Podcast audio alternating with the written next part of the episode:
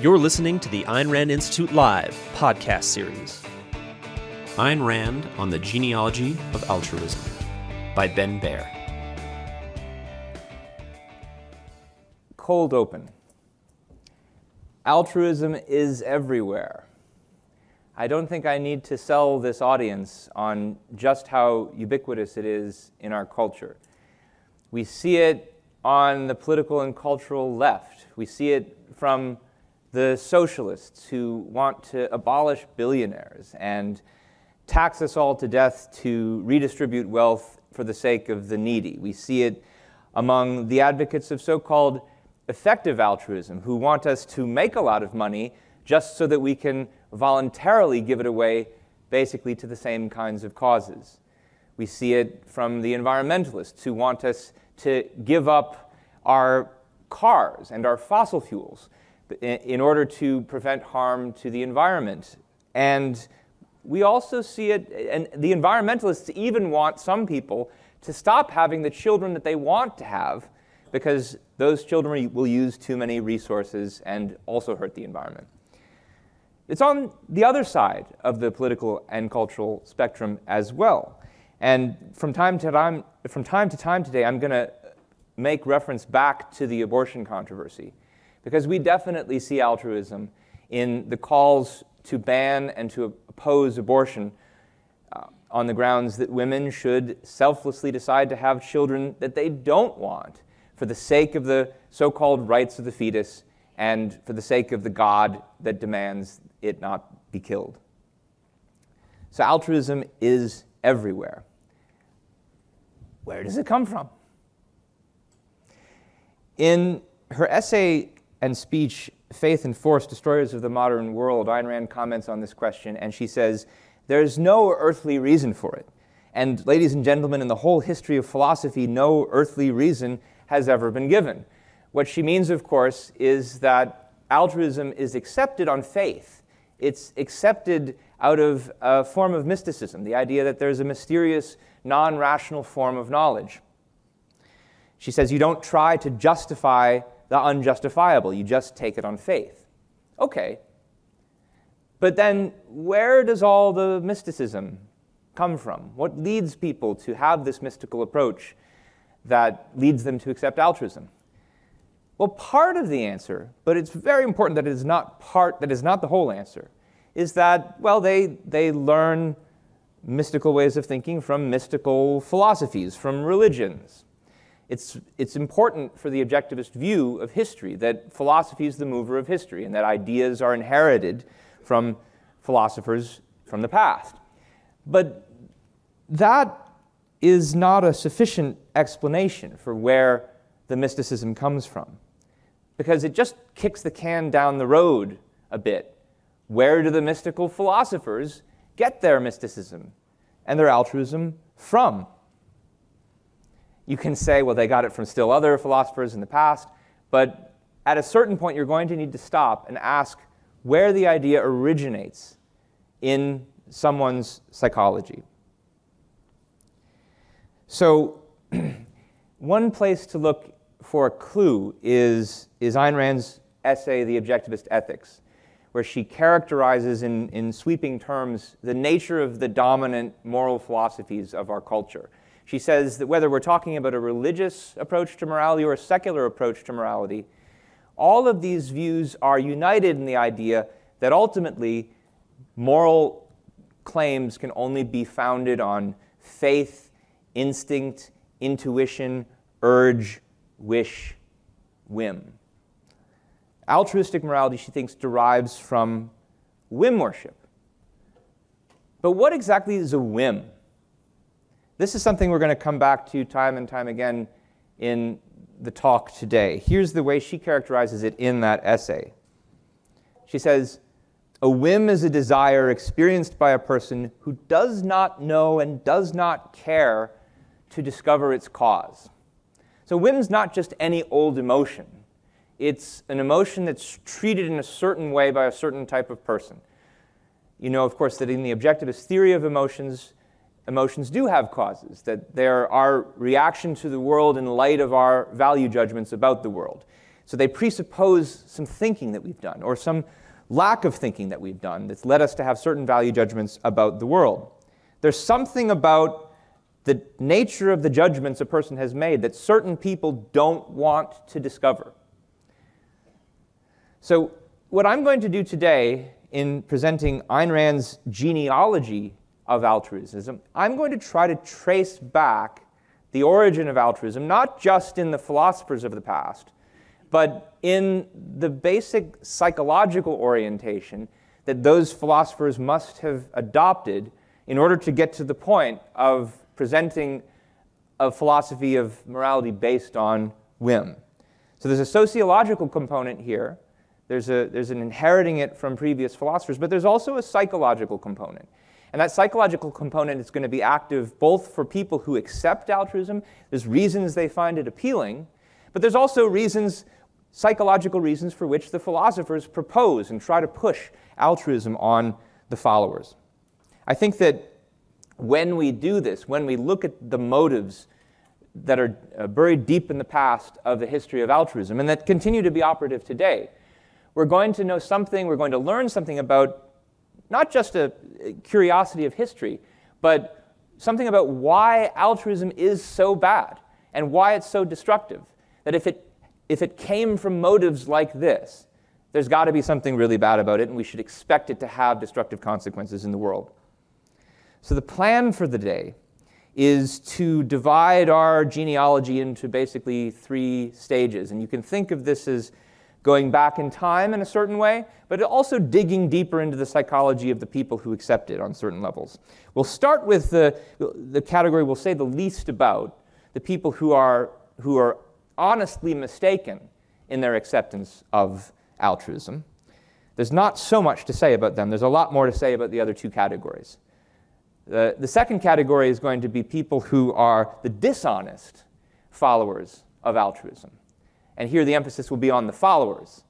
The third will be on the leaders. And I should say that these two categories are not really mutually exclusive, that there's a big overlap between the two of them because some people start out as followers and then they become leaders. And I'll have a kind of middle category where the, the two overlap that I spend some time talking about. Okay, so let's talk first about that first category, and I have the least to say about this. Uh, I don't think a lot of explanation is needed for why a lot of people are honestly mistaken in being tempted by altruism. It comes to the point, I think, that they're confused on a point of philosophy. They confuse altruism with, which is, a, which is an evil and vicious doctrine, with something that actually is rational and virtuous uh, benevolence, generosity. Uh, here's the way that Ayn Rand herself explained this point in her essay, Don't Let It Go. She said there Americans accept altruism not for what it is not as a vicious doctrine of self immolation, but in the spirit of a strong, confident man's over generous desire to relieve the suffering of others whose character he does not understand. So there's a couple of things to say about this passage. Uh, one, is that, one is that it's got the point that I already mentioned about the, the confusion. They, they accept it out of their generosity, thinking that it is the same thing as generosity, not realizing what it is a vicious doctrine of self immolation. But then you'll notice the other part at the end here about how they don't understand the character of the people they're being asked to serve. That's going to be important as we move on because, of course, they're the ones who are demanding very often that altruism be practiced. And so, if we want to understand where altruism comes from, we want to understand what it is about the character of these people that is so difficult to understand that motivates them to preach it and demand it in the first place. I always like to talk here about the character of Hank Rearden in Atlas Shrugged. I think he is an example of the kind of uh, psychological orientation we're talking about here. Rearden is, uh, I think, at the beginning of the novel, honestly mistaken in accepting a number of different claims from conventional morality. This is why he defers to his family's demands and is willing to tolerate all of the insults and disrespect that he gets from them. He thinks that as a productive achiever, helping them out is easy. He doesn't, though, importantly, recognize the character of the people he's dealing with.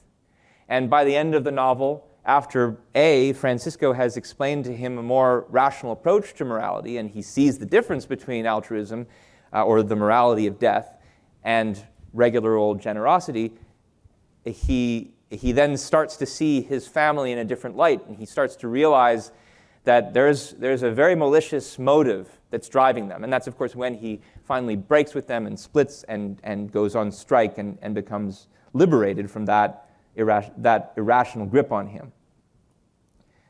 So, this is, of course, the, the reason why a lot of people are honestly mistaken about altruism. And that's a lot of people. I think uh, it's, it's hard to say exactly what percentage of Americans who are sympathetic to altruism are for this reason versus some of the more nefarious reasons we're going to be talking about. But it's a big chunk, and yet this is only digging down a little bit of the way into understanding where all the altruism comes from. Obviously, these people uh, are buying it because they're being sold it. They're being sold a package deal by professional intellectuals who are trying to sell altruism under the guise of benevolence.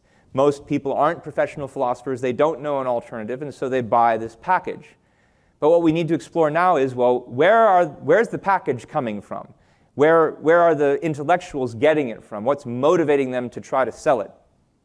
And that's going to take us now into the category of various dishonest reasons for following and, of course, for promoting altruism.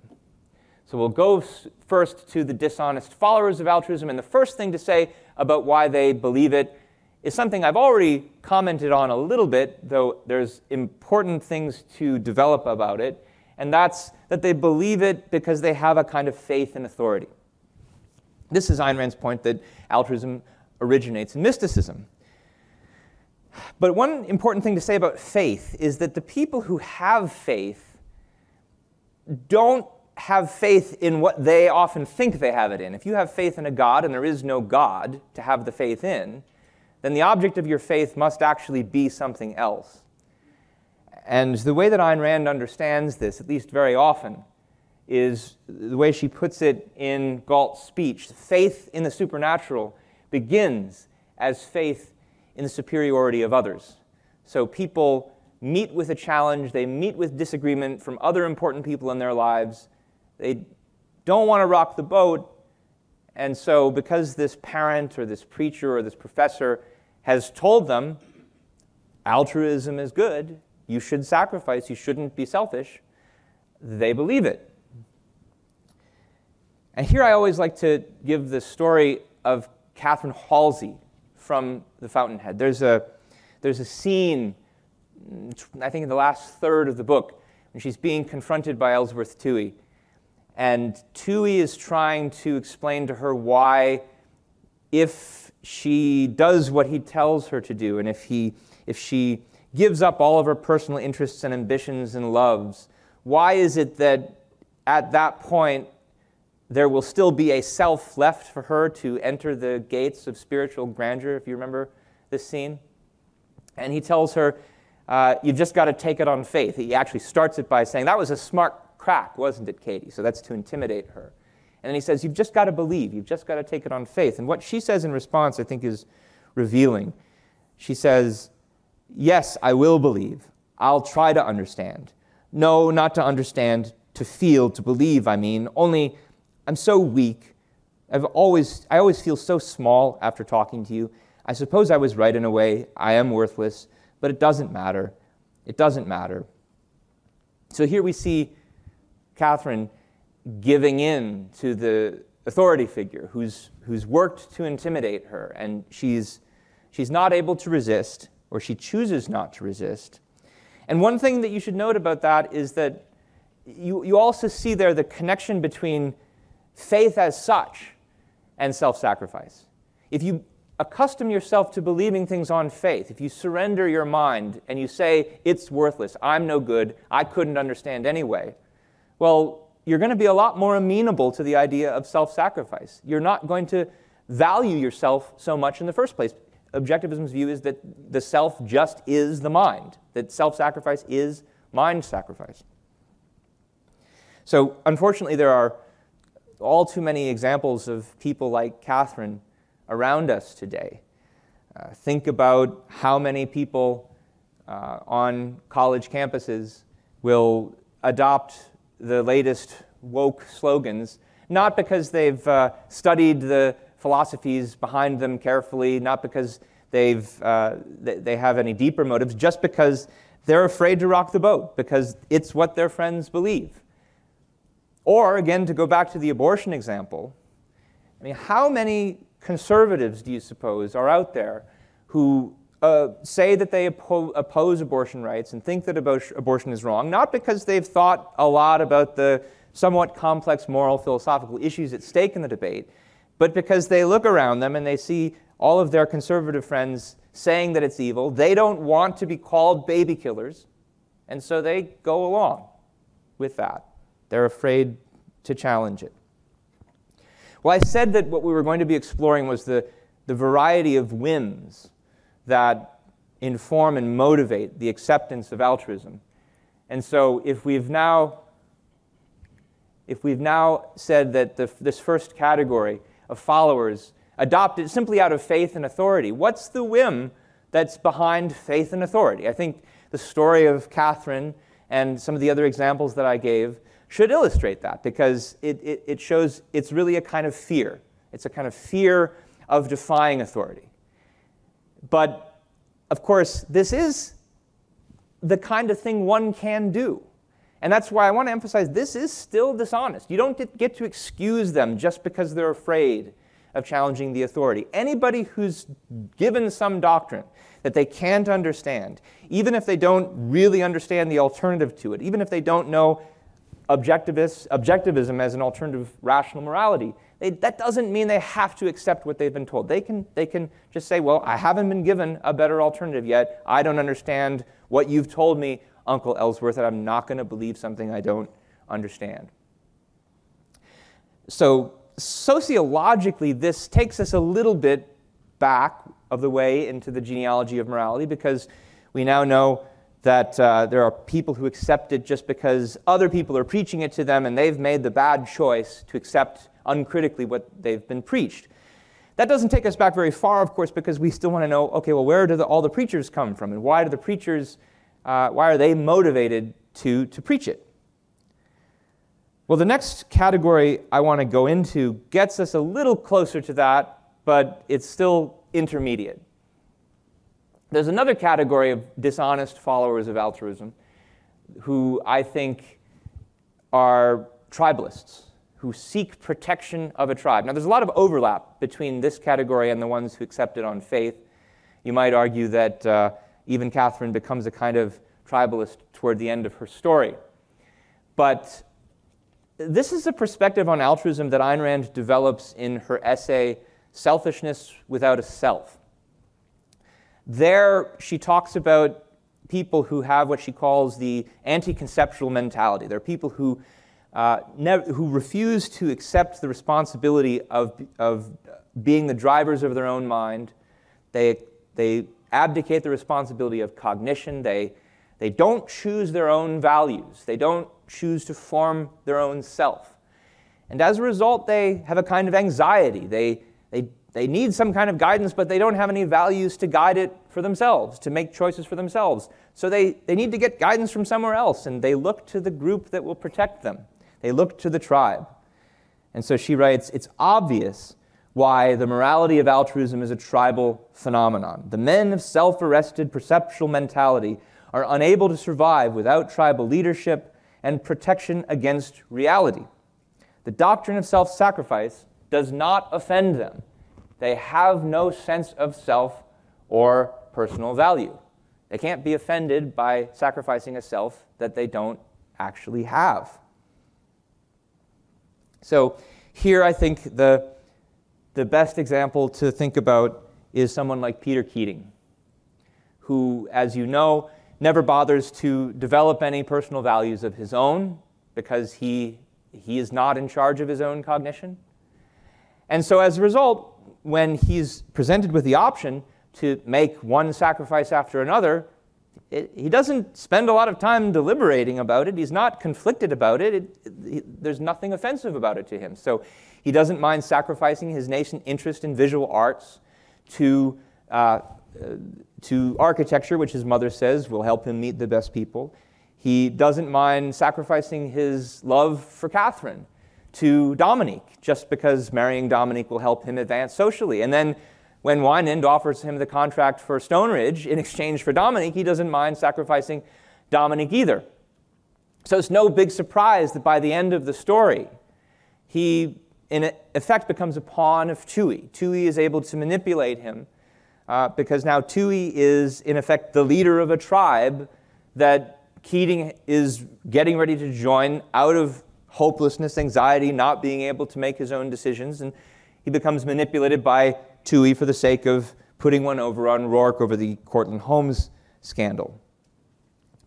In the real world, people like Keating are all around us today. Think about the countless products of our modern education system who never really bothered to learn to think for themselves, who then find themselves lost in a world they don't really understand, uh, and end up joining one tribe or another to seek that kind of protection. So think about the college activists who join a BLM protest in the streets or who uh, join a cancel mob on Twitter. Or think about on the other side of things, uh, the, the hopeless souls who get caught up in something like the QAnon conspiracy theory and then go march on the Capitol just a few blocks away from here out of some kind of fantasy about an election, which uh, and what they're really trying to do is to add some meaning to their life by joining a cause that they see as uh, bigger than themselves.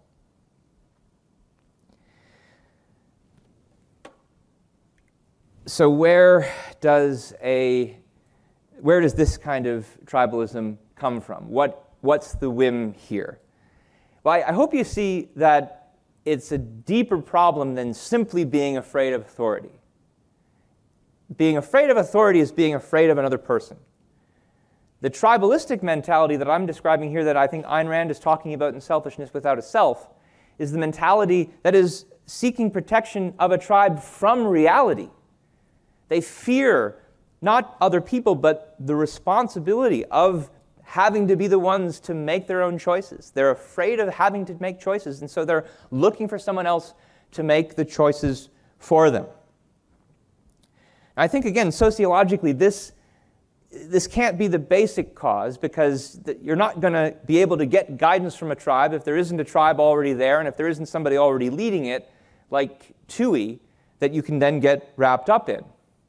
But I do think that this gets us a little closer to understanding what the motivation of the tribal leaders is going to be, because I think, as we'll see, they also share the same kind of fear of responsibility as do the followers. They just figure out new and more manipulative, manipulative ways to deal with that fear.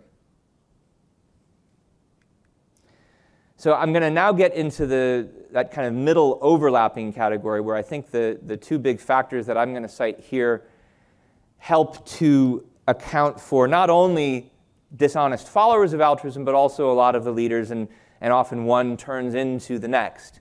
So, uh, and so there's a kind of chicken and egg problem here. We need to eventually get to the point where we figure out which comes first and what the, what the ultimate basic kind of choice is that gets altruism going in the first place. But we'll get to that at the end.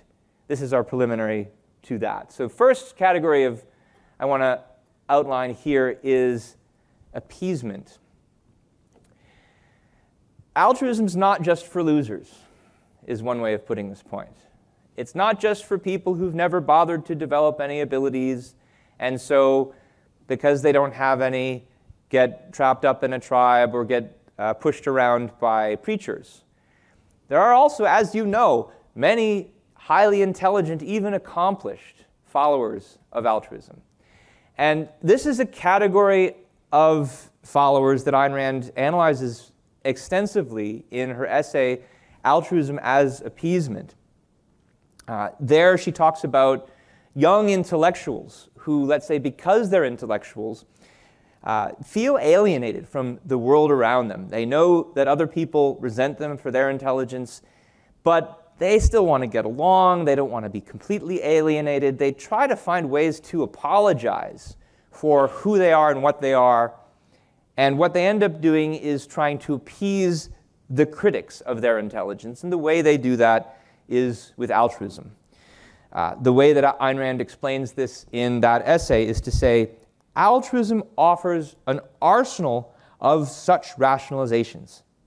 If an unformed adolescent can tell himself that his cowardice is actually humanitarian love, that his subservience is unselfishness, that his moral treason is spiritual nobility, he's hooked. An intellectual appeaser surrenders morality, the realm of values, in order to be permitted to use his mind. The best kind of example of this category of people I could give today uh, would be the real world example of someone like Bill Gates. Gates, obviously, is a highly intelligent, independent innovator who, for a time at least, was, was very proud of his achievements, and we all owe him a debt of gratitude for them. But probably sometime after the antitrust suit in the late 1990s, Gates started to apologize for his wealth. And he began a process of uh, huge philanthropic projects to give away most of his wealth. And it didn't just stop there. He started to dig into the, the intellectual issues at stake in the morality of self sacrifice itself. And the best example I could give here is the fact that Gates himself promotes someone like Peter Singer. Peter Singer, the advocate of the aforementioned effective altruism movement that wants all of us to give away so much of our wealth. He, Gates even writes the introduction or preface to Singer's book, Famine, Affluence, and Morality, a book in which Singer chastises Gates for not giving enough of his wealth away.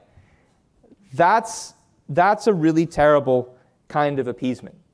I should mention it's not something you only see on the kind of left wing of the political spectrum. In her essay, Altruism as Appeasement, Ayn Rand says it's across both sides. She talks about a pro cap, an eminent pro capitalist intellectual she once met who feels the need to justify capitalism on the grounds of how it achieves the common good uh, by saying, oh, one must say that to the masses, otherwise they won't accept capitalism. It's the same kind of cowardly appeasement that you see coming uh, from other liberal intellectuals uh, on the other side. So, where does this come from? What whim is responsible for someone who wants to appease critics of their own intelligence? the way Ayn Rand describes the motive in this essay is she says it's fear of upholding the good because it's good, and fear of opposing the evil because it's evil. Uh, the way that I would summarize it quickly, just for the PowerPoint, would be to say this is moral cowardice. And definitely a dishonest reason for wanting to follow altruism, though I hope you see from the way this category has been described, this is not going to keep you as a follower. If you're someone like Bill Gates, you're starting to, to be a leader. You're starting to promote ideas uh, that, are, that are critical of your own achievements. And I think this is one of the reasons why, in Ayn Rand's essay, she says that this is the kind of behavior that's responsible for unleashing evil on the world. Gates putting something like uh, his name on a preface to a book by Peter Singer is there's no better example than that.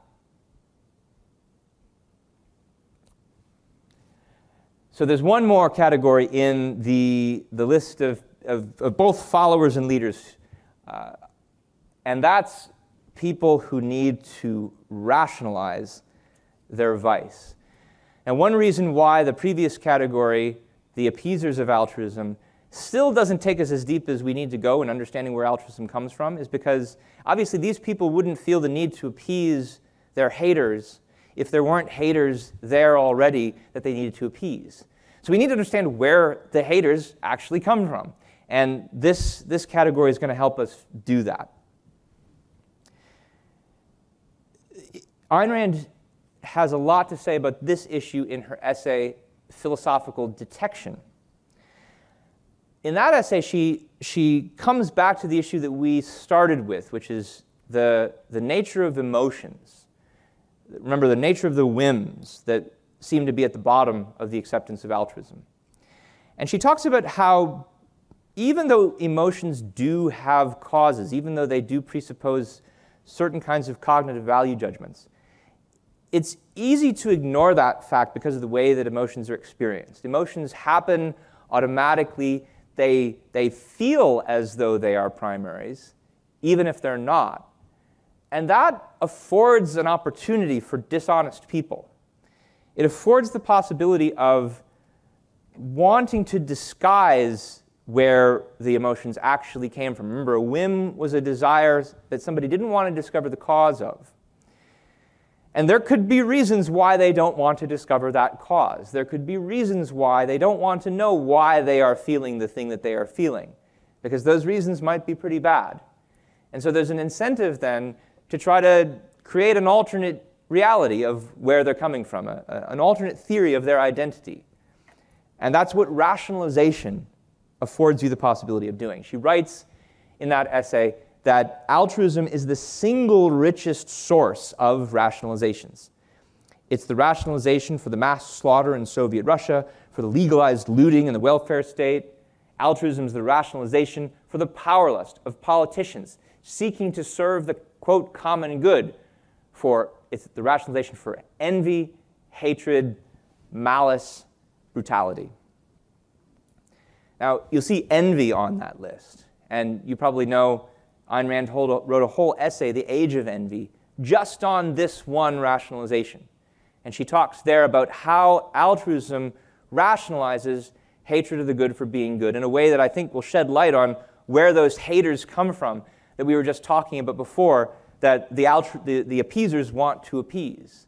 She talks about, again, certain people fail to exercise the responsibility of cognition, fail to develop their minds, abandon their minds, rely on feelings, and then as a result of that, end up resenting the people who didn't do that, end up resenting the people of intelligence who have productive achievements.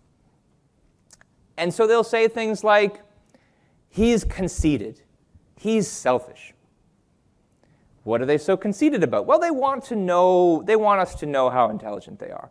Well, why shouldn't they want us to know that? And who don't you want to know in particular? And Ayn Rand says, you don't want to know yourself. You don't want to know how intelligent these people are, how they've developed an ability that you didn't develop.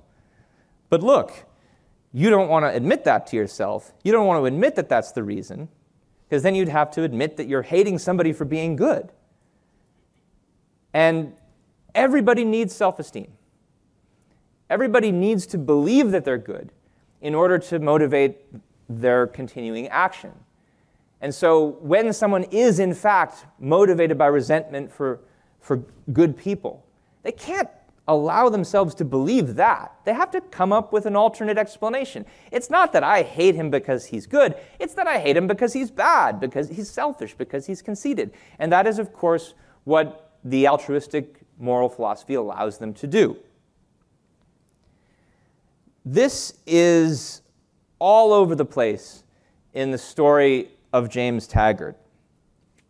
Of course, he's someone who's a paradigm case uh, of not developing his own intellectual abilities and therefore of resenting the other people in his life who do, resenting Dagny and Rearden and Francisco but he doesn't want to realize that that's why he hates them. At certain points, Taggart even gets to the point of wanting to destroy these people because they're so good. But he doesn't want to admit to himself that that's the reason why. So there's this exchange between him and Cherryl that I think really brings out the role of altruism as a rationalization for envy. Uh, and it goes like this. This is, I think, right after he's told Cherryl that he's planning on hatching the nationalization plan in uh, South America. And he says to her, You think they're powerful, those giants of industry who are so clever with motors and furnaces. They'll be stopped, they'll be stripped, they'll be brought down, they'll be. He noticed the way she was staring at him. It's not for ourselves. He snapped hastily. It's for the people. That's the difference between business and politics. We have no selfish ends in view, no pri- private motives. We're not after profit. We don't spend our lives scrambling for money. We don't have to. Does he protest too much? Do you think also that he protests so much just because he wants to make himself look better in the eyes of Cherryl? Well, that's part of it. But if you know something about the dynamics of his relationship with Cherryl, all along, it's been about the fact that Cherryl thinks he's good, and she helps him believe that he's good. And so if suddenly she doesn't think it anymore, then his own assessment of his own good is at stake. He's protesting too much because he doesn't want to recognize that he himself, he doesn't want to recognize it himself that he's a bad guy.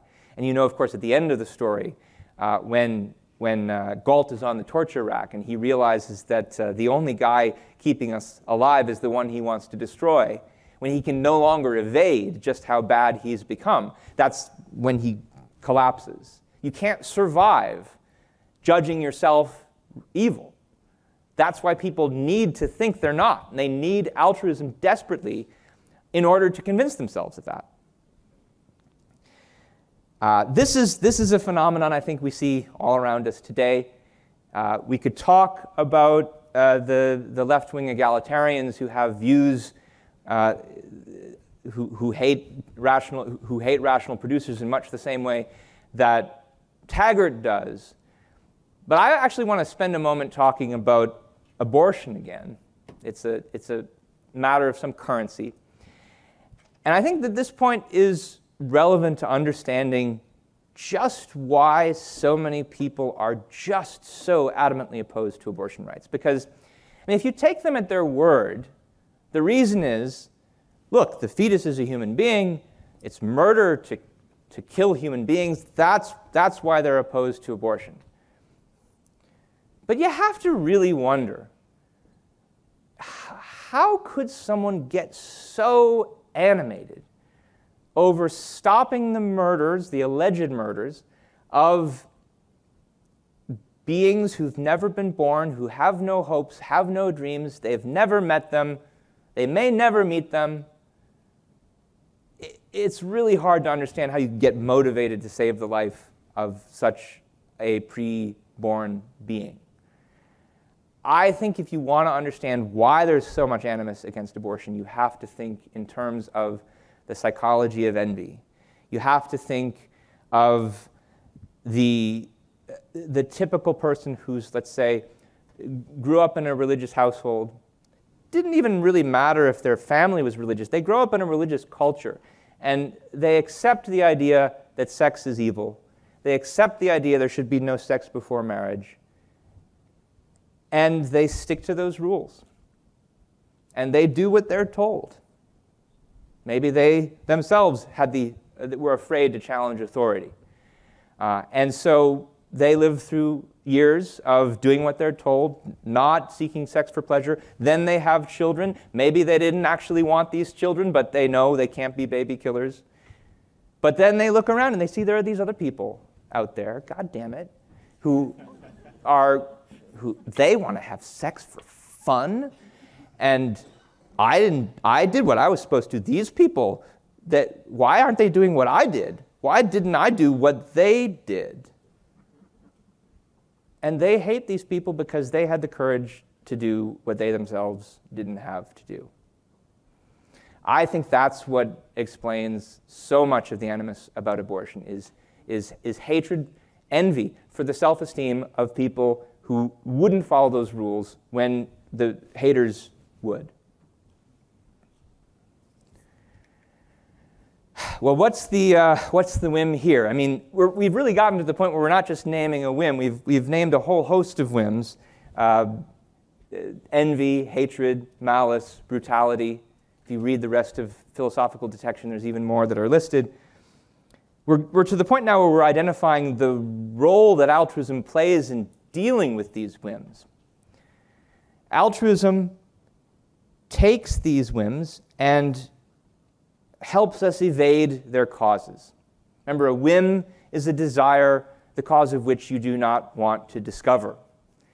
And what altruism does it'll, it, is it stops us from having to discover that. It stops us from having to discover maybe the reason that I oppose abortion is because I was too deferential to authority in, in sticking to these rules about chastity. Maybe I didn't have the courage that I should have had. Altruism helps evade the nature of all of these whims. And for these reasons, uh, it's going to be conducive to both uh, being an acceptor of altruism, but also being a leader and, and a promoter of altruism.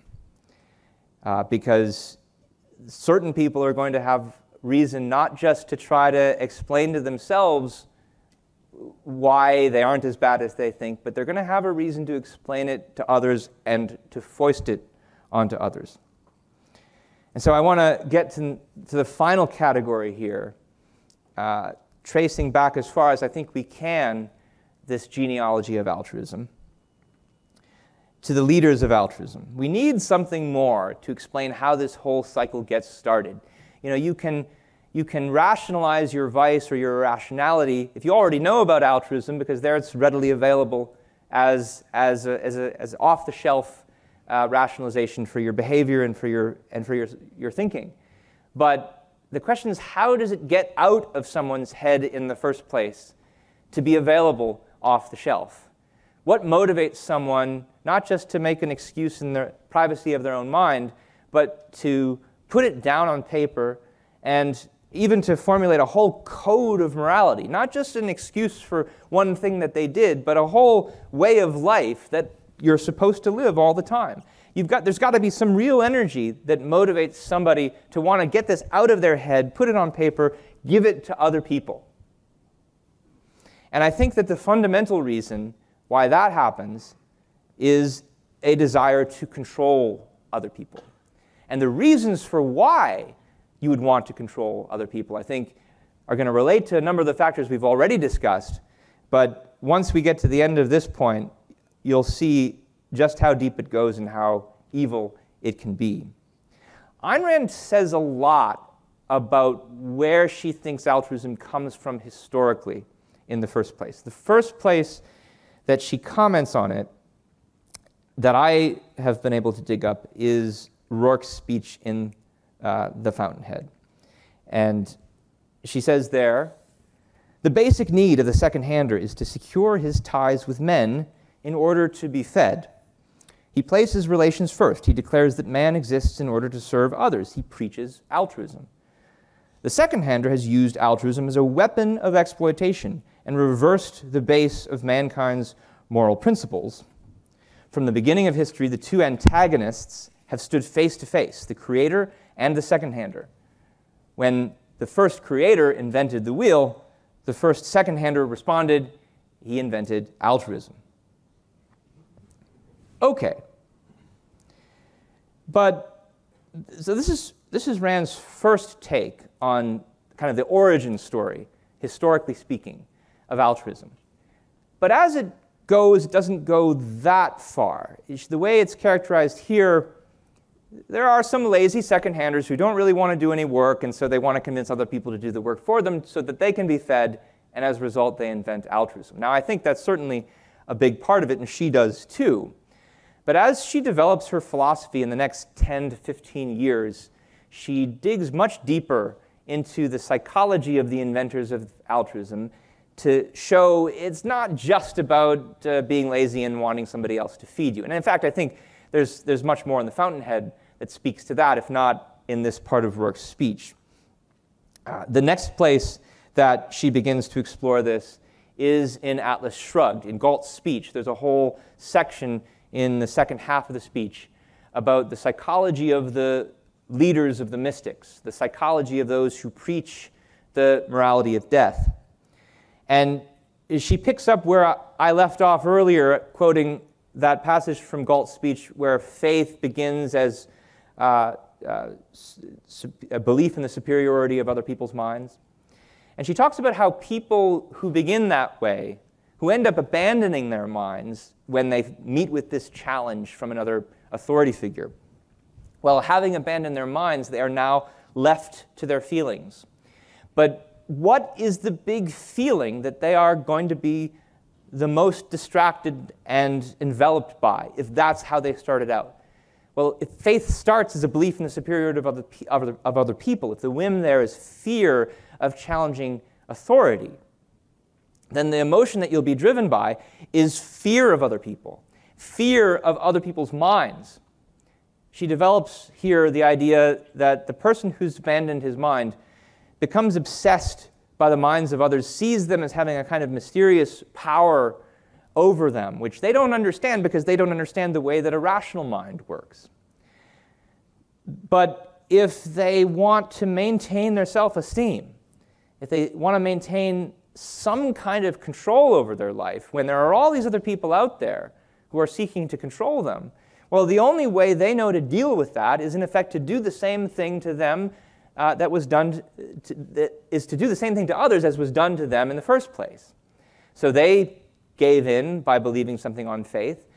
I know, what if we could get other people to believe something on faith that comes from us? So, what, uh, what Rand says at this point is that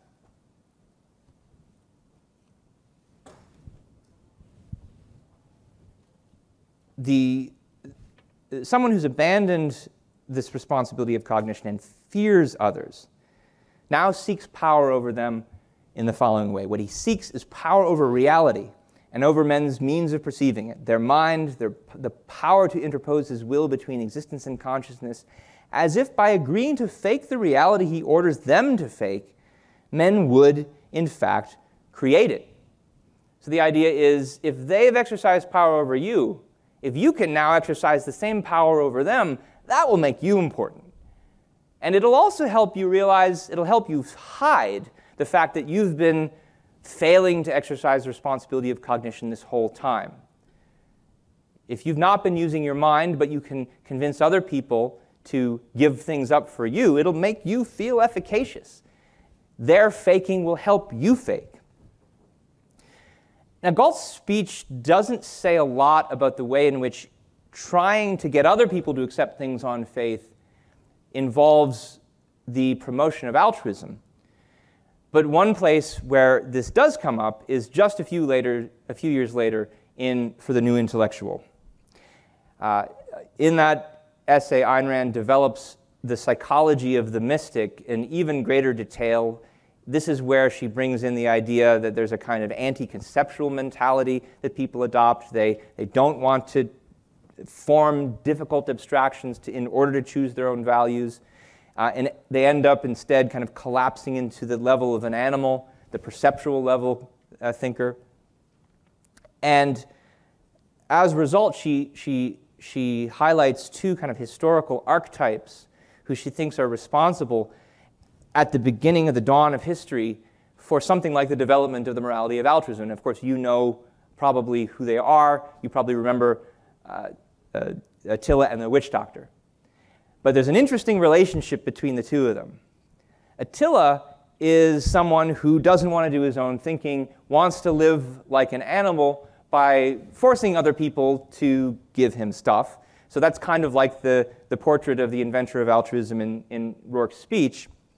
But of course, you can't just rule people by brute force. You need to convince people to come along with you. You need to have some kind of justification for what you're doing so that they don't feel like suckers.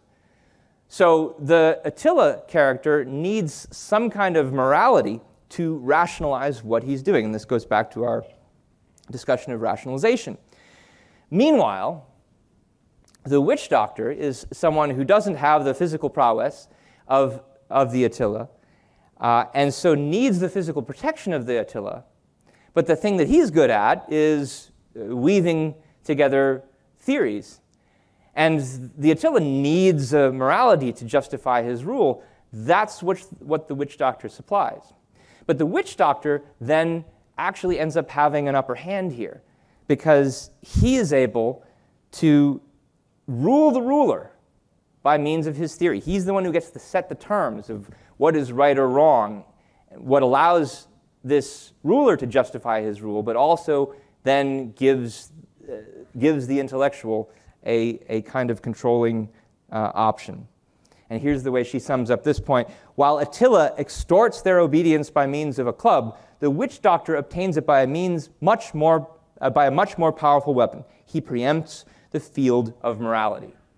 And of course, uh, this is early in the essay. Ayn Rand goes on to make very clear that the morality she's talking about is the morality of altruism. She says, no morality will ever allow someone to exercise this power over, uh, over oneself unless it's one that divorces morality from the needs uh, of, of life and of existence.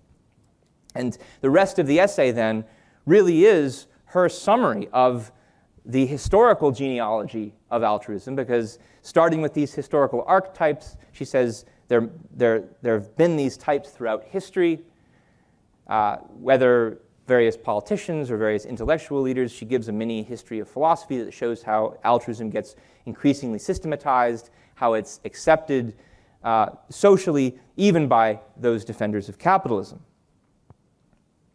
So, how should we sum up this last point? The fact that the leaders of altruism want to control people. What does this say about the way in which altruism is, is ultimately based on whim?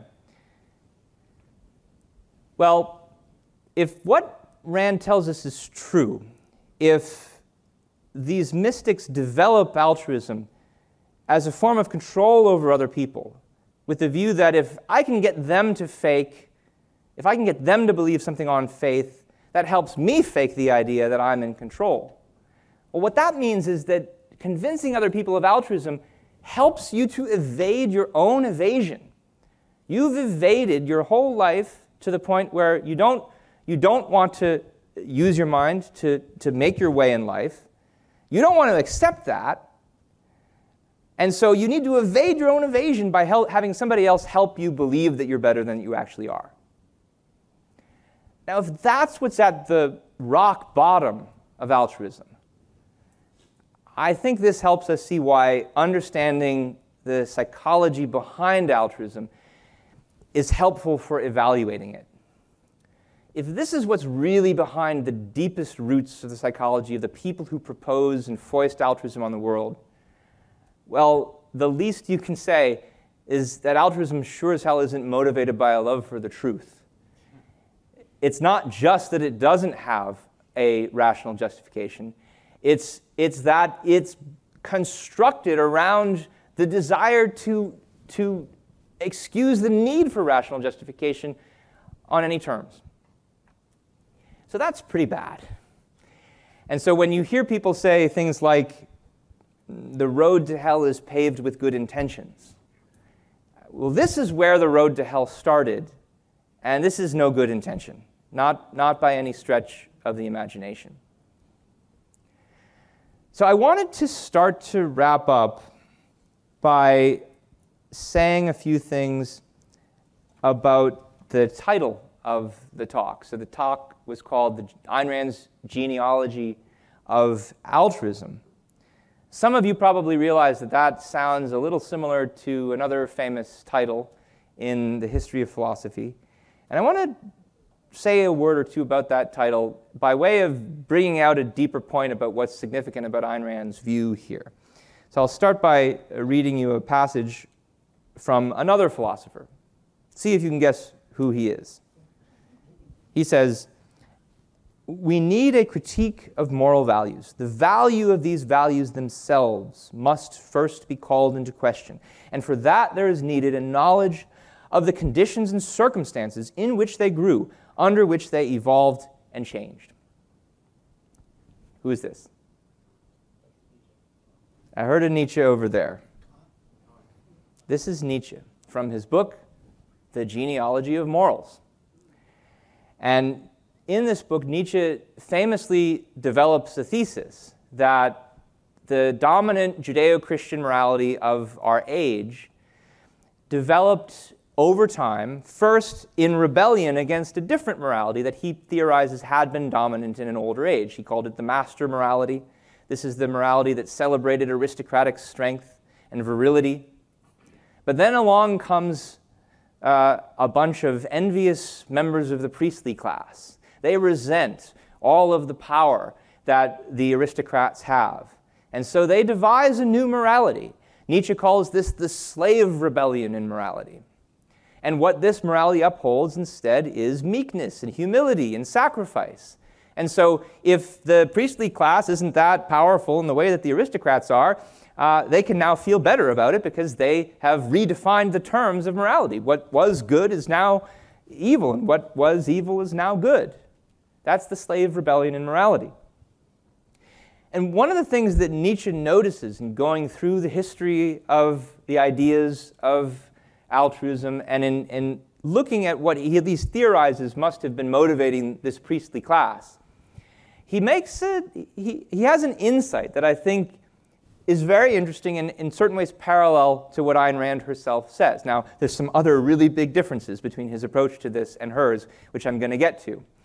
But here's a line uh, from another book of his just two years prior, Beyond Good and Evil, where he previews a thesis that he's going to explore in the genealogy of morals. And here's what he says He says, and this is right at the beginning, uh, or close to the beginning of Beyond Good and Evil. Gradually, it has become clear to me what every great philosophy so far has been namely, the personal confession of its author and a kind of involuntary and unconscious memoir. Also, that the moral or immoral intentions in every philosophy constituted the real germ of life from which the whole plant had grown.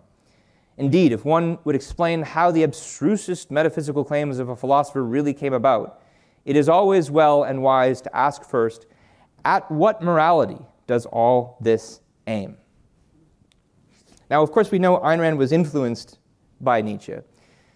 Probably she developed most of her philosophy before reading him.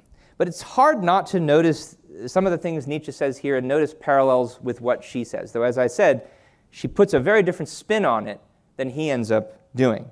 And I want to just call your attention to some of the major differences here. So, first, on the one hand, Nietzsche, as I already summarized, he thinks there was once this master morality that all the aristocrats practiced and celebrated, which is it celebrated strength and virility, uh, not humility and meekness like the slave morality, which was created by people who were weak, who resented the powerful, who wanted to be able to put one over on them. In, in describing the way that the priestly class puts it over on the aristocrats, Nietzsche is actually rather admirable. He thinks, wow, they really put one over on him. He doesn't agree with it, he doesn't like it, but he sees it as this kind of rebellious act of an exercise of the will to power in its own right. And as a result, looking at how both of these moralities functioned, he thinks that all moralities, all philosophies, in fact, are, are rationalizations for the personal intentions of their authors. Now, Rand is different in, in, in a number of interesting ways. For one thing, she doesn't see this dichotomy between the master and the slave morality like Nietzsche did. And if you think now about her archetypes of Attila and the witch doctor, which sound a lot like the masters the, versus the priestly class. You see, she thinks they weren't uh, these dueling opposites from the beginning of history. In fact, they always relied on each other because of the story that we heard before that the Attilas needed the witch doctor to rationalize their rule. They needed to be able to sell the people on what they were doing. And the witch doctors always needed their protection. Why did they need each other so badly? Well, because both of them were not some exemplars of the will to power. Both of them had, had abdicated their fundamental powers, their fundamental human powers, by never bothering to, to learn to develop their minds, uh, and by evading the existence of the people who did, by evading the productive achievers. And both of them are then allied against them. And then the most, the last part, the last part is the most important. Whereas Nietzsche thinks that all philosophies and all moralities are just rationalizations of possibly bad intentions. Rand thinks that's true of evil philosophies, of irrational philosophies. She doesn't think it's true of good philosophies. And to understand that last point in a way that I think will take us back to the beginning of our, of our discussion, because remember what we started with was why is there so much altruism? Why how could it be that something that has no rational basis is nonetheless accepted by people all over the place? And we're not just talking about uh, one particular sect that has one particular weird revelation. Regardless of all the differences in weird revelations that people have, they still, they still all seem to be agreed about altruism. Well, I'll read for you one final passage from Rand where she takes the mechanics that she's developed in the philosophical detection essay in order to understand this better. Here's what she says If in the course of philosophical detection you find yourself at times stopped by, indignantly, by the indignantly bewildered question, How could anyone arrive at such nonsense? You will begin to understand it when you discover that evil philosophies, that evil philosophies, are systems of rationalization. The elaborate structures in which irrational philosophy is presented are never purposeless. The most vir- virulently rabid irrationalist senses the derivative nature of emotions and will not proclaim their primacy, their sovereign causelessness, but will seek to justify them as responses to reality. And if reality contradicts them, he will invent another reality of which they are the humble reflectors, not the rulers. Well, today, altruism is everywhere because we are living in a world populated by the products of these invented realities of our intellectual ancestors. We now know something, I hope, we, we, we, understand a little bit better Ayn Rand's views about why these ancestors of ours invented these realities, what it was that motivated them, what kinds of whims, what kinds of basic resentment and, and hate prompted them to try to exercise power over other people by, by letting altruism out into the world the good part is that this is not, even though this is an origin story, this is not a story about some kind of original sin that we are now all tainted with. Because if, as she says, we try to be good philosophic detectives, someday we might find ourselves feeling a little bit of resentment for somebody who's better than we are. But if we understand that that resentment comes from somewhere, if we understand that we shouldn't treat it as a whim, that we should try to discover its cause, then we can, we can look at that feeling, we can think about where it comes from, what mistakes we might have made that lead to it.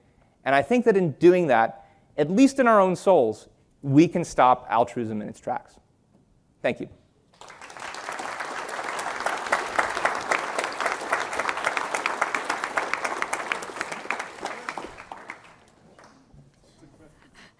Hi, so thank you so much. And I had a question um, about a very specific example of fighting altruism that okay. Ayn Rand writes about. So, so we know that she talks about you know how we have the capability to change, and we have the free will to actually engage with what's around us and figure out that you know things are going wrong and she writes about it and sometimes people overcome the second-handed way of living in like the case of the wet nurse in atlas shrugged. Mm-hmm. sometimes they fail like katie in the fountainhead. But i wanted to know about a specific thing. In the fountainhead um, there's a point where he sees Roark sees that keating has the ability to change when he's spe- specifically making that deal with him. And there's a part where you know Keating goes off to like this place and he doesn't tell anybody where he goes. And his mom is like oh he probably has another lover there. But he comes back with a bunch of his like crude little paintings and gives them to Roark and instead of and Roark looks at him and says it's too late. Yeah. And i wanted to know why. Well this, we got a question um, like this on the podcast recently. Oh. I think um, aaron and mike answered it. So look that up. But I think the, the main thing that I would say is you have to understand what it is that he's saying it's too late to do. Mm. I think the main thing Roark is saying is it's too late for Peter to become a painter, mm. which is true. Become, and, and Roark, of all people, should know it. Roark is someone who's, who's spent decades of his life developing his artistic skills as an architect. Mm-hmm. And Keating had the chance to do that. He was, he was interested in painting initially, but then he dropped it because of the sacrifice that he made for his mother. So I think that Roark is primarily commenting there on it's too late to become a painter. Hmm. I don't think that Roark means to say that it's too late for Keating to morally redeem himself.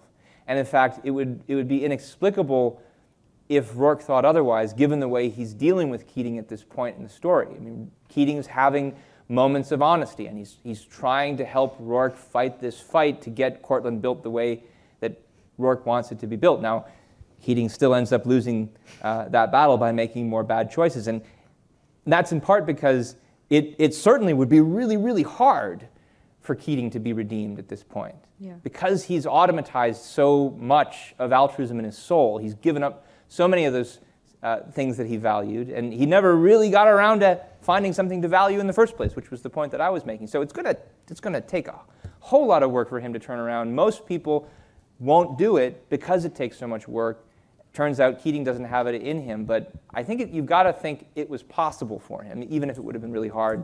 So I don't think when Roark is saying it's too late, he's talking about the possibility of changing his character.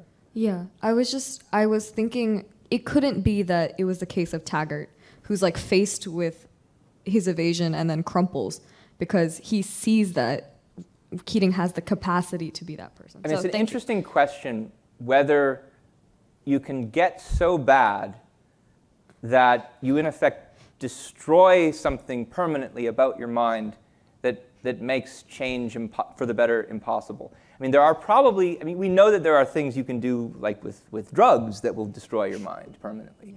It's an interesting question whether there are things that you can do just by making certain kinds of choices and, and, and certain kind of thinking that has an effect on your brain that makes it impossible to change. I don't know, but if, if, it, if there are examples of that, Taggart is, is probably one of them. Thank you. We have a question from uh, online from Alex. Hmm? Suppose someone has made a lot of money and is asked who he has to thank for his fortune. This person responds by saying that he is self made and has achieved his fortune through his own intellect and hard work. Often, the self made person is subsequently asked, Why are you so conceited? How should the self made person respond? Should he answer, Yes, I am conceited, and interpret the question as a compliment? Or should he respond differently? And what is the role of altruism in this situation?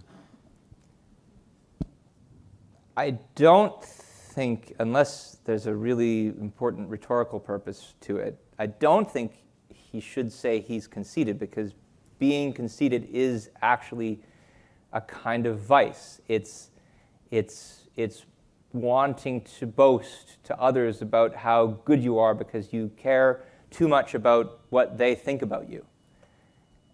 And so it is a vice, and somebody who accuses an actually intelligent person of being conceited just because they're intelligent is saying something false. It's a, it's a, it's a calumny. And so um, then there's the question of, well, what would the right response actually be? I don't think the, the right response is either to say, no, actually, I'm, I'm just a rational guy who's, uh, who's, who's uh, made his way in the world. Usually, if somebody calls you that and you know you're not, the best thing to do is to end the conversation because you'll just be, uh, you'll just be feeding them by even getting into a debate with them. Um, I have this experience a lot on Twitter these days.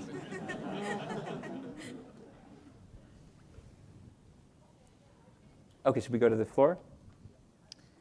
Okay, thank you, Ben. Thank you very much. And um, I have a two kind of related questions with regard to the Fountainhead, because I was thinking, um, could you characterize uh, Wynand as the Attila and Ellsworth Toohey as the witch doctor, and their their kind of relationship? I know I know Wynand is not uh, a warlord of any kind, but he does press people in their integrity and try to get them to break um, in that way. And they, he tries to kind of rule and lord over people, thinking that he is the one who is feeding them their, their ideas. Or are they variants of the same kind? I, I don't want to say that Wynand is, is like an Attila. That's not, that's too critical of Wynand. Wynand is, was a great man, started out life great. And the more I think of it now that you just raised it, he's he's much more like the category of the intellectual appeaser that I talked about before, where he, he knows he's intelligent, he knows he has ability, he's alienated from people who don't care or who even hate him for it. And as a result, I think you could describe his whole history with the founding of the Wynand Papers as a form of appeasement because he's, he's, uh, he explicitly allows people like Toohey to, to, to run things and to gain the upper hand of the intellectual content of the paper. I don't think he's quite as far into the category of the intellectual peaser as the people described in that essay, because I mean, he's got a very unique psychology. He doesn't, he doesn't actually feel guilty uh, by the standards of altruism. He thinks this is a form of power he can have over other people. So it's not obsequious in the way the appeasers are. But of course, at the end, he does end up being obsequious because he, when he sells in and when he sells out. So you might say by the end of the story, after he's given up on Roark, he's, he's more like someone in that category. I wouldn't, I wouldn't say he's the Attila type, at least Okay. not yet. Like maybe uh, if he stays alive 10, 20 years uh, and stays on this premise, maybe he becomes one. Okay, and real quick, um, I noticed you mentioned the motivation of fear in a lot of these, uh, in, you know, uh, people abandoning their mind, negating their reason, and uh, obeying authority. But I know, for instance, in the Fountainhead, Ellsworth Toohey tells uh, Peter Keating, you know, you shall uh, achieve the, the most uh, exultant happiness of, you know, abandoning your mind. You won't need to think. You can just obey, and you'll just have this nirvana-like experience. So, so in a lot of these promoters of altruism, they give you some kind of payoff or benefit. Could you elaborate on that? Thank you. I mean, I think that's rationalization, both on the part of the person who's saying it and for the sake of the person who's hearing it. Um, it's, it's, you wouldn't want to accept the fact that you are really just motivated by fear. And so you've got to say, oh, no, no, no, I'm, I, I, want to go to heaven, and I, I'm looking forward to the blisses of sitting on a cloud, playing my harp. But I mean, realistically, how many people actually are? How many people do you really think you know, sit there dreaming of, oh, yes, it's going to be so great on that cloud, looking down at all the people who, you know, so it's, it's, it's unreal. It seems psychologically unrealistic to me that that ever motivates somebody to adopt uh, religious views or morality. Uh, it is plausible to me that they need to tell themselves that because they don't want to know the real reason. Another question from online, from Eric Mhm. this time. We need a method to restart the altruist's mind. Can we develop a psychoepistemological method to show them the costs of altruism and challenge them to understand and create rational values? I don't think there's an easy answer to that question. It, the, a common theme in a number of the essays that I talked about today uh, is, and you, you probably heard me say, defaulting on the responsibility of cognition over and over again. That when you don't use your mind as you should yourself, you start to resent other people who do, you hate them, you come up with rationalizations to explain that away. Um, so it starts with defaulting on that responsibility. It starts with never, with never learning how to conceptualize the world and your own values in the first place. There's not a method that you can use specifically aimed at getting people out of that, really, aside from their becoming, their wanting to become educated. I mean, this is why so much, uh, uh, so much of this goes back to education. Uh, if, you, if you furnish the child with the proper kind of environment, they can, they can learn to use their conceptual faculty on their own. Um, so much of our educational system is designed to do the opposite. And that's you know, why I mentioned, I think, products of modern education as, the, as ripe for being the tribalist recruits. Um, so I, I don't think there's like a specific tonic just for here's what will cure the people who think like altruists. It's a, the, if anything, the theme here has been that altruism is exactly what we should expect, given all the other defaults in uh, our culture, all the ways in which it's opposed to reason, all the ways in which it fails to develop people's minds. So uh, for that, I, I refer you to uh, my friends who will be talking about Montessori education, I think later at this, at this conference. And would you see uh, a version of Tal Tsfany's happiness team where skills of, of self-examination are developed as a possible method to counter this idea? I don't know so much about what they're doing on that team, but it, it, from what I've heard about it, it sounds like it sure wouldn't hurt. Thank you.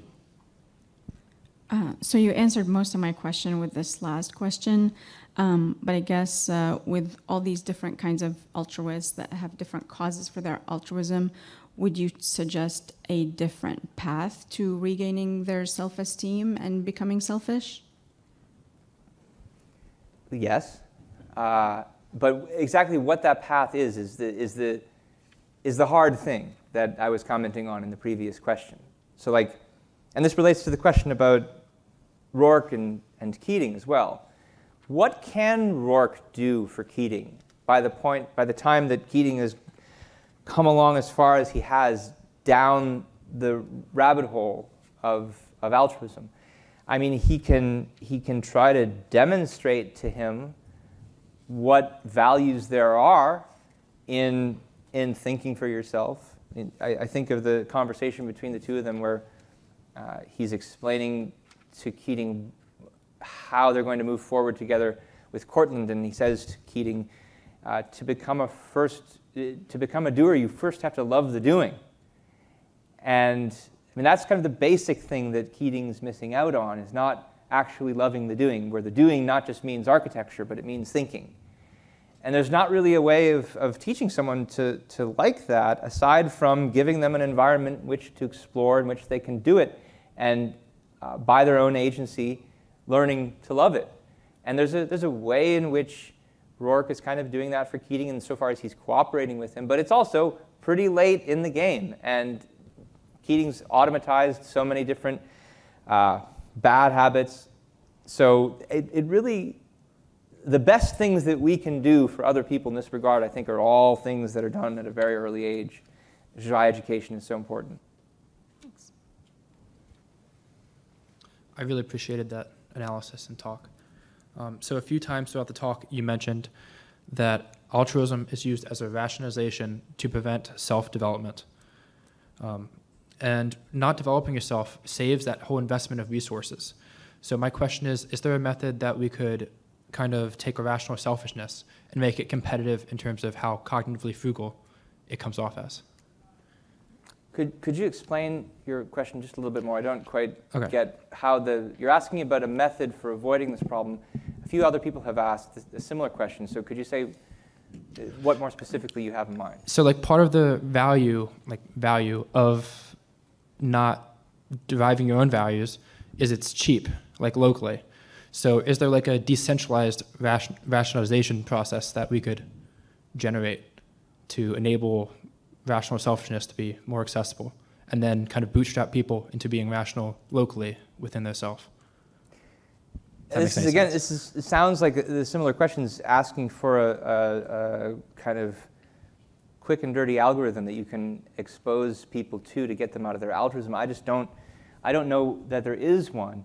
Aside from what I said before about uh, how a lot of it is, starts at a young age with education, I could also add don't let them get away with it, which means don't let, don't let them use you as a source of evasion. So I talked about how uh, one of the things that motivates people to want to control others is that if the others go along with the control, it helps give them the confidence oh, yeah, I actually can make it because I'm able to control and manipulate all these people. I didn't actually use my mind, but still, look, I'm the master of reality because they're, they're, they're following my orders.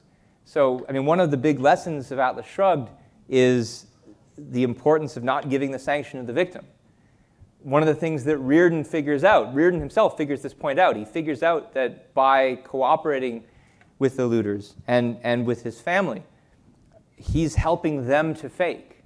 And so the, the, sh- the best thing one can do in the short term is to not do that and to not sanction them and to, and, and to judge them for what they are. And that's what Rearden does. And it doesn't stop the other people from uh, becoming altruists, but it stops them from exploiting him. And it does face them more with the consequences of their actions, uh, which in certain cases uh, would, would allow them to, if they were in mo- a moment of honesty, they could see the consequences and, and start to change. And perhaps there's something like that going on between Rearden and the wet nurse. I think that's all I've got there. Cool. Thank you. Hi, um, I had a question. Um, about the quote that you brought up early in the talk um, that uh, included the excerpt uh, relieve the suffering of others whose character he does not understand. Mhm. And I was wondering, is there an implication in that quote that there are people whose suffering shouldn't be relieved? And I was wondering what, um, who do you think Rand was referring to, or what type of person? I mean, like, are we talking about people who, you know, like, they're doing very badly in life because of their own doing, or you know, or because they did something bad? And I was just kind of wondering, like, what was being characterized, like, um, if you had any. Uh, there's a lot of things that I imagine she has in mind. Uh, you know, Ayn Rand definitely thought that generosity could be appropriate when, as I think you implied, somebody is in trouble through no fault of their own. Um, and so, but that's, a, that's only one category. It's only one small category of the people we're often asked to sacrifice for. So there are people who are in, in trouble through a fault of their own. And often it's not as specific as, oh, uh, I shouldn't have taken this bad drug and had this bad trip and gotten into the hospital and therefore I need medical help. It's, it's often more involved than that. It's, it's, it's often just the things that a person failed to do rather than a person, the things that they actively did do, the, the abilities that they failed to develop. And, and as a result, here they are looking at the world, feeling resentful of it, feeling resentful of the people who've done things, and saying, hey, you really ought to sacrifice for me because you're so conceited. So, I mean, there's a lot of examples of that, and they fall into different categories. And, uh, and, and I think it's also important that they include not just like people who are despondent, but also the people who are calling for the sacrifices, the intellectuals. Uh, that the, better people don't understand their motives. And we've explored some of those today. And, and that's, that's part of what you need to understand if you want to reject it, I think. Right, but the, the quote, she put them at, as the same person. That is, you know, the, they don't understand the psychology of, of the people whose suffering, um, well, relieve the suffering of others whose character he does not understand, so it's the same. Uh, but anyway, um, I had a quick follow-up question. Um, just regarding something that you mentioned here, um, you, you talked about people who are afraid to rock the boat, or uh, and you also discussed the fruits of modern education, um, and people who are sort of prone to fall for certain ideas. Um, can you really? Uh, I sort of have still have trouble with certain classes of individuals, uh, character thinking of them as dishonest, um, like um, and and really saying that that you know the full weight of moral condemnation should be held. And i'm also not sure if these are the very people who are most in need of moral guidance if that's necessarily a productive approach to condemn someone who you know gets out of high school and is sort of filled with like you know crazy ideas and they join you know marxist student group at you know some university and they start sort of preaching these things. Like like how do you sort of approach Yeah. moral condemnation Well, in this case so one thing that's important, which I maybe didn't make clear enough in the talk, was I think the further down the list I went was also the greater the level of culpability. And they're not all the same. There's a big difference between someone like Catherine Halsey, who is intimidated by her uncle and who gives into fear and believes him because of that. Big difference between her and somebody who devises an entire system of philosophy out of hatred for productive people. Uh, and so I, and I emphasized at the beginning, yeah, that I thought when she does that, she's being dishonest with herself. And that's bad. But it's not like, doesn't make her irredeemably bad. You know, somebody, if, if, if Roark had come along and had a conversation with her at that point, she might have, in a moment of honesty, realized what she was doing. And if she had seen a better alternative, she might have uh, walked away from that whole uh, life. And uh, so there, there, it's, it's really important that there are degrees of immorality and that some of them make you, uh, some decisions, you know, make you more irredeemable than others. And I think generally the further down that list I went, the more irredeemable they came, the more culpable the people became, the more you would actually condemn them as opposed to just disapprove and recommend something else. right okay thank you Uh, you described a certain kind of sexually repressed Christian in, in, regards to abortion. How do secular opponents of abortion fit into that in, in, terms of your analysis? So I can't remember if I talked about this. I meant to, but I certainly don't want to uh, make the point that all abortion all abortion rights supporters are, they're all the good guys and they're all perfectly honest and rational and, and courageous. Uh, that's far from the truth. Um, I think, I think most, uh, most, most people today who support abortion rights, at the very least, are kind of on the level of the tribalist, where they see everybody around them doing it uh, or believing in opponent? it. Yeah, the, the secular opponent. It's, you know, so somebody who's not doesn't have sexual issues with abortion. You know, it's not something from their past. It'd be someone, you know, the people you've been arguing with on Twitter is basically what I've been asked that, that call themselves objectivists. Oh, why would the secular opponents uh, yeah. of opponents of abortion? Yeah, where were they? Sorry. Yeah. Um, well. you can see that. There was some fresh meat there. Let me put it this way. I think that even, even a lot of uh, people who regard themselves as Ayn Rand and who, I was just having a conversation with this over dinner last night, a lot of people who regard themselves as, as fans of Ayn Rand and who uh, think of themselves even maybe as objectivists and, and, and they don't believe in God, it's, it's because of all the stuff that we've been talking about today. When you grow up in a culture that's nonetheless saturated with, with religious morality, it's really hard to escape the consequences of that, even in spite of some of your best efforts. Uh, and, and one consequence in particular is that because of the inadequacy of our educational system, uh, the way that people of an intellectual bent are inclined to treat ideas is on the model that's been, in effect, given to them by religious thinkers of the past, which is ideas are floating abstractions that are revelations from God, kind of on the model of Plato. And that's, that's what we call rationalism in objectivism. That rationalism is where you, you get an idea from somebody else, you think you understand it, you haven't really fully digested it, and you treat it as a kind of intellectual plaything that you make deductions from. And I think, I think that uh, the secular opponents of abortion rights are uh, basically rationalistic in their understanding of the concept of individual rights. So it's, it's not that they're necessarily haters, it's not that they're necessarily repressed, though uh, in some cases repression does go along with rationalism, so I don't want to rule that out.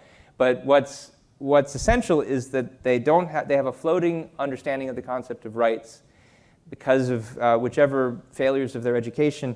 And it's, I mean, every, all of us start out as, I think almost all of us start out as rationalists in our understanding of objectivism. And it takes a lot of work. It takes years to start to get out of it. And uh, I, I myself feel like I didn't, I didn't fully uh, understand the case for abortion rights until I got a really inductively based, non-rationalistic understanding of rights. And um, it's, it's hard work. Not necessarily repression, though sometimes yes. Do you think that the perception that interests necessarily conflict is a contributing factor to the honest but mistaken acceptance of altruism? A lot of things contribute to it. There are all kinds of um, there are all kinds of intellectual confusions that lead people to think that, uh, for instance, you, you have to choose between uh, sacrifice of yourself to others and sacrificing others to yourself. So if you think those are the only two options, and you're, you find other sacrifice abhorrent, you'll, you'll, you'll opt for altruism. And yeah, one of the principles that, or one of the premises that leads to the view that there is that choice and that those are the only two choices is the idea our, our interests are always in conflict, so we have to either give them up and, you know, and be good or sacrifice others and be bad. Um, so yeah, there, there, are, there are other intellectual confusions that go into honestly accepting altruism. I was citing what I think is the main one, because that's, that's one of the main ways in which altruism sold. But yeah, there's a lot of others. And, and this relates to the point that I didn't get a chance to talk about, which is that in that essay, Philosophical Detection, she doesn't just say altruism is a rationalization. She says evil philosophies are systems of rationalization. And so, you know, somebody can say, oh, there's a difference between altruism and generosity. Some people will sometimes want to help people out of just pure goodwill without a sacrifice. Well, what's the, what's the altruist comeback to that? They've got to say, oh, but, but, but interests conflict, and sometimes you have to choose, and you don't want to choose one, you want to choose the other. That's the way that a system of philosophy reinforces a certain conclusion. If you read that essay, it's not just on the subject of ethics. I mean, she goes down all the way to metaphysics and epistemology. She basically thinks that Kant's whole metaphysics and epistemology is offered up as a rationalization for his view of morality. Because if you don't understand where this altruistic morality is coming from, there's no observable reality that gives rise to it. Uh, that's a problem too. I know it, it ultimately comes from noumenal reality. You can't see it, you can't understand it, but it's still there, and you, and you should believe it. So that, that's all part of that's all part of the, the system, the Kant system of rationalization. And she thinks all philosophy works that way. And it's easy to be confused about any of these issues. And I think that you're right, there are other issues besides the one I mentioned. Hi, Ben. So when you talk about the fear of the responsibility of cognition, I'm thinking about the people or children and older people who are so responsible for their cognition that when somebody comes to them or either a teacher or an older or a parent or someone and says you're doing something wrong. Let me show you how to do it. And, and those people are definitely people i notice in children who say no get away from me. I want to try it myself. I want to do it for myself. Just don't show, I'll, I'll better struggle for months. Uh, so but you don't tell me.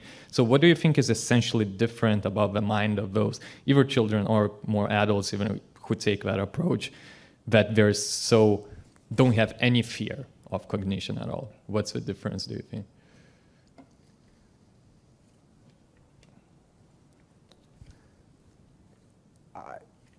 I guess I don't, I don't know if I'm fully getting the question, but I mean, there, you're right that, A, that there's a difference between, there's definitely a difference between people who, fearing authority, will just believe whatever they're told, and those who will resist it. Um, now, the part of what makes it a little hard for me to process is the kind of example that you're giving isn't quite the same thing as refusing to believe something that you're told. You're giving an example of somebody who's trying to, let's say, learn something for themselves, and they know that in order to learn it, they can't just be told what to do, um, they need to actually try it for themselves. And I think the issue there is, is not even so the person who's trying to, let's say, teach someone how to ride a bike by giving a lecture on it or something like that, um, is they're not asking to be taken on faith. Mm. They just perhaps, let's say, have a, a poor pedagogical approach where they know they don't realize that there needs to be an interactive component in learning.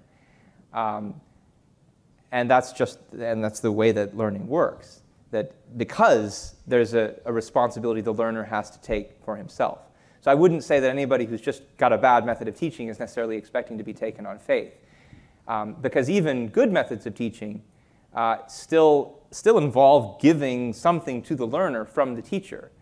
And not every time you learn something from a teacher is, is a case of taking it on faith, especially if you have good reason to trust the teacher. If you think the teacher knows what they're talking about, you yourself have independent reason to think the teacher knows what they're talking about. Uh, that's not taking them on faith, it's, it's, it's taking their reliable testimony. Uh, but there are better and worse ways of, of delivering that, that lesson.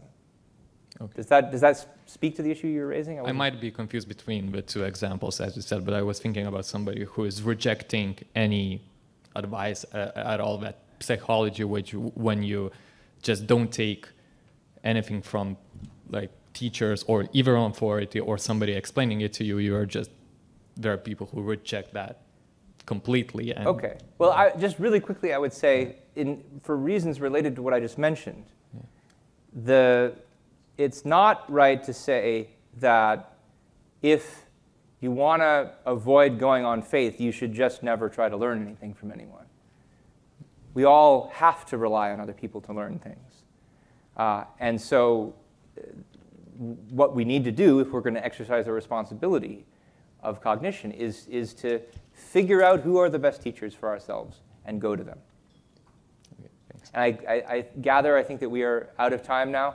So uh, thank you very much. I can answer more questions later if you like. Thanks for listening to the Ayn Rand Institute Live podcast. Subscribe on iTunes, Stitcher, or wherever you listen. You can also find us on YouTube. If you like this content, please share or leave us a review. For more information, go to aynrand.org.